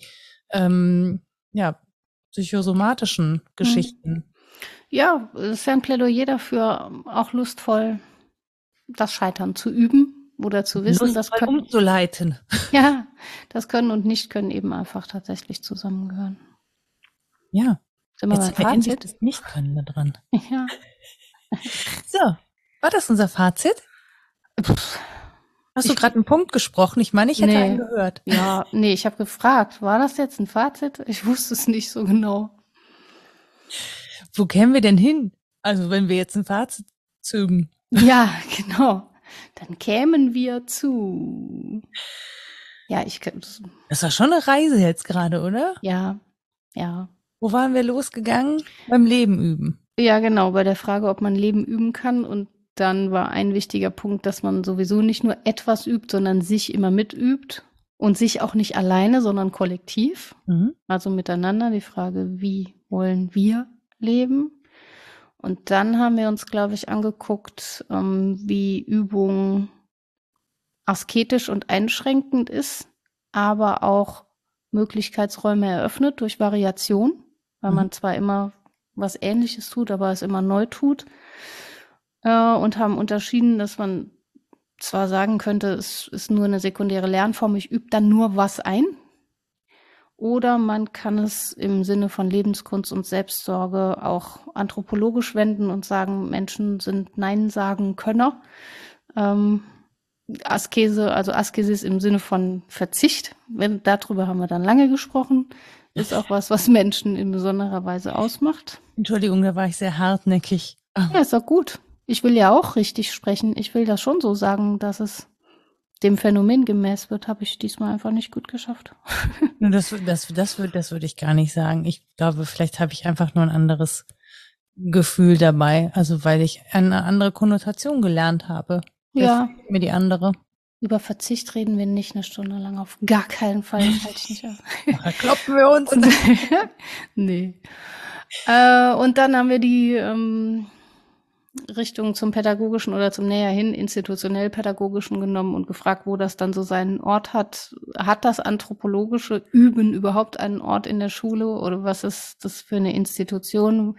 Weil wir gesagt haben, dass Didaktik ja schon so ein zentraler Punkt ist beim Üben und das stimmt sowohl in den Sportwissenschaften als aber auch in den allen anderen Fächern. Und Erziehen ja als Weise gelten kann, der Übung überhaupt eine pädagogische Form zu geben. Das heißt, wir müssen uns auch fragen, welche Form wir dieser dazu passenden Institution geben. Und rausgekommen waren wir, glaube ich, wieder am Anfang, dass wir uns fragen, was wir so alles für soziale Normen einverleiben, worin wir uns üben und darin vielleicht ungeübt sind zu sehen, was wir einüben. Und dass es ein Gewinn sein kann, darauf den Blick zu wenden, wo die Ränder sind, also wo wir vielleicht was einüben, was wir gar nicht einüben wollen oder wo wir auch rebellieren dürfen. Rebellieren, ich bin immer fürs Rebellieren. Also immer? Man grundsätzlich habe ich erstmal Verständnis dafür, dass man rebelliert. Ich habe nur kein Verständnis dafür, wenn das sozusagen so zum Selbstzweck wird. Verstehe. Also um sich so eben als der Rebellische zu inszenieren und dann einfach keine Einsicht mehr und kein Weiterdenken und Weitergehen. Ja, ich finde es im Wahlkampf auch einfach doof. Da ist es so, wie du es beschreibst. Ja, oder in anderen Gruppierungen, die ich jetzt einfach auch gar nicht mehr nennen möchte, weil ich so müde bin davon, das ist einfach so, ja. Das ist so ein Kleinkind-Rebellieren, dieses Uneinsichtige kann man machen, ja, bringt aber dann irgendwie auch gar nicht mehr viel. Dem muss man ja auch gar nicht so viel rumgehen. Nervt einfach. Genau, dem muss man nicht so viel Aufmerksamkeit schenken. Du hast eine Literaturliste. Ja, die ist aber kurz, die müsste ich jetzt ergänzen. Mache ich vielleicht noch kreativ. Peter, andere haben überhaupt gar keine Literaturliste. Ja, dem gegenüber stehe ich super da. So. Also, das reichhaltige Lernen als Übung und überhaupt ein reichhaltiges Nachdenken darüber, was Lernen alles ist, findet man bei Käthe Meyer-Drawe, Diskurse des Lernens. Malte Brinkmann hat einen sehr kurzen, aber sehr dichten Aufsatz über das Üben geschrieben. Der heißt auch einfach nur Üben. Und zwar im Band von Jochen Kade und anderen Pädagogisches Wissen, Erziehungswissenschaft in Grundbegriffen. Wenn man ein bisschen weiter über den Athleten und über Askesis und diese Zusammenhänge lesen will, dann darf man das tun bei Peter Sloterdijk. Du musst dein Leben ändern. Du musst dein Ändern leben. Ja. Ja, Sloterdijk ist so eine Figur. Klammer auf, Klammer zu. Und man kann Otto Friedrich Bollnow lesen. Das ist von 1978. Und der ist auch so eine Figur, Klammer auf, Klammer zu. Aber da recherchieren können ja alle selbst. Jedenfalls heißt das Werk Vom Geist des Übens, eine Rückbesinnung auf elementare didaktische Erfahrungen. Und damit haben wir eigentlich die Reise einigermaßen abgebildet, behaupte ich. Ja. Also ich bin ich habe das ja alles nicht gelesen, ich habe ja dich. Ihr dürft das natürlich alle nachlesen, weil ihr habt keine Redner. Weißt du, also ob ich dir was erzähle, was da drin steht? Ja, das gucke ich mir dann an so, aber mir ist ja das Gespräch wichtiger. Ja, ich werde wahrscheinlich einfach die Hälfte davon nicht verstehen, aber wir haben ja viele schlaue Hörerinnen und Hörer da draußen, die da auch einfach vielleicht Bock haben, sich da intensiver mit zu beschäftigen oder das ja ohnehin schon tun, weil das sie in irgendeiner Form auch direkt betrifft. Ne? Also wenn man jetzt zum Beispiel Lehrende oder Lehrender ist, dann könnte es ja sein. Oder ihr könnt mal berichten, worin ihr total geübt seid oder ungeübt. Oder was ihr gerne üben möchtet. Ja, finde ich auch schön. Überlegt, ne? Ob ihr uns nicht schreiben wollt, zum Beispiel auf diesem Twitter unter @wddd_podcast, wobei wir über Twitter mit Elon Musk, Da müssen wir drüber reden. Ja, wo wir schon über Facebook geredet haben. Wir enden bei den Postkarten, ich sag's dir. Und wöchentlich auf einer Parkbank zu sitzen und Menschen können uns besuchen kommen. Genau, wir schicken euch demnächst einstündige Postkarten. Ja. Könnt ihr dann abonnieren. Gebühr bezahlt EmpfängerInnen. Ja, richtig. So, das ist die Zukunft des Postkartens. Ja. So, nein, ich habe aber auch einen Mastodon-Account, da könnt ihr das auch gerne hinschreiben an @frau_nora, heiße ich da, wie sonst überall eigentlich auch. Ihr dürft uns aber auch natürlich eine Mail schreiben, so ganz oldschool, an rita@wasdenkstdudenn.de oder nora@wasdenkstdudenn.de. Wir haben eine Website, da kann man Kommentare hinterlassen, www.wasdenkstdudenn.de. Und wer da Bock drauf hat oder vielleicht noch einen Euro über, der darf uns gerne was spenden. Es gibt Menschen, die möchten das einfach gerne und wir freuen uns natürlich herzlich darüber. Genau, das geht. Wir nehmen 1 Euro im Monat, nicht mehr und nicht weniger. Das könnt ihr dann entscheiden, ob ihr das monatlich zahlen wollt oder jährlich in Form von einmaligen 12 Euro. Wir finanzieren damit das Podcast zu Hause, also den Webspace, den wir nutzen für die Website und für diesen Podcast, um den hochzuladen. Und hin und wieder gönnen wir uns davon ein bisschen Technik, damit man Rita zum Beispiel so gut hört, wie man sie heute gehört hat. Nämlich auch dann, wenn wir gar nicht in einem Raum sitzen und mich auch. Genau. Also von daher, das machen wir mit diesem Geld. Und das, was überbleibt, das wollte ich auch nochmal offiziell sagen, das spenden wir in aller Regel. Weil wir finden auch gerade jetzt in der Situation, wir sind ja durchaus privilegiert in allem. Wir sind privilegiert, so tolle Hörerinnen und Hörer zu haben, die uns dabei helfen, die Grundausstattung für all das hier zu finanzieren und das, was wir nicht selber brauchen. Das geben wir dann gerne an Menschen weiter, die das nötiger haben als wir. Das ist so der Hintergrund. Ich dachte, ich sag's mal einmal, damit Menschen sich nicht wundern. Und ansonsten, ja, freuen wir uns auf eure Nachrichten und wir würden sagen, bis zum nächsten Mal. Viel Spaß beim Üben. Tschüss. Tschüss.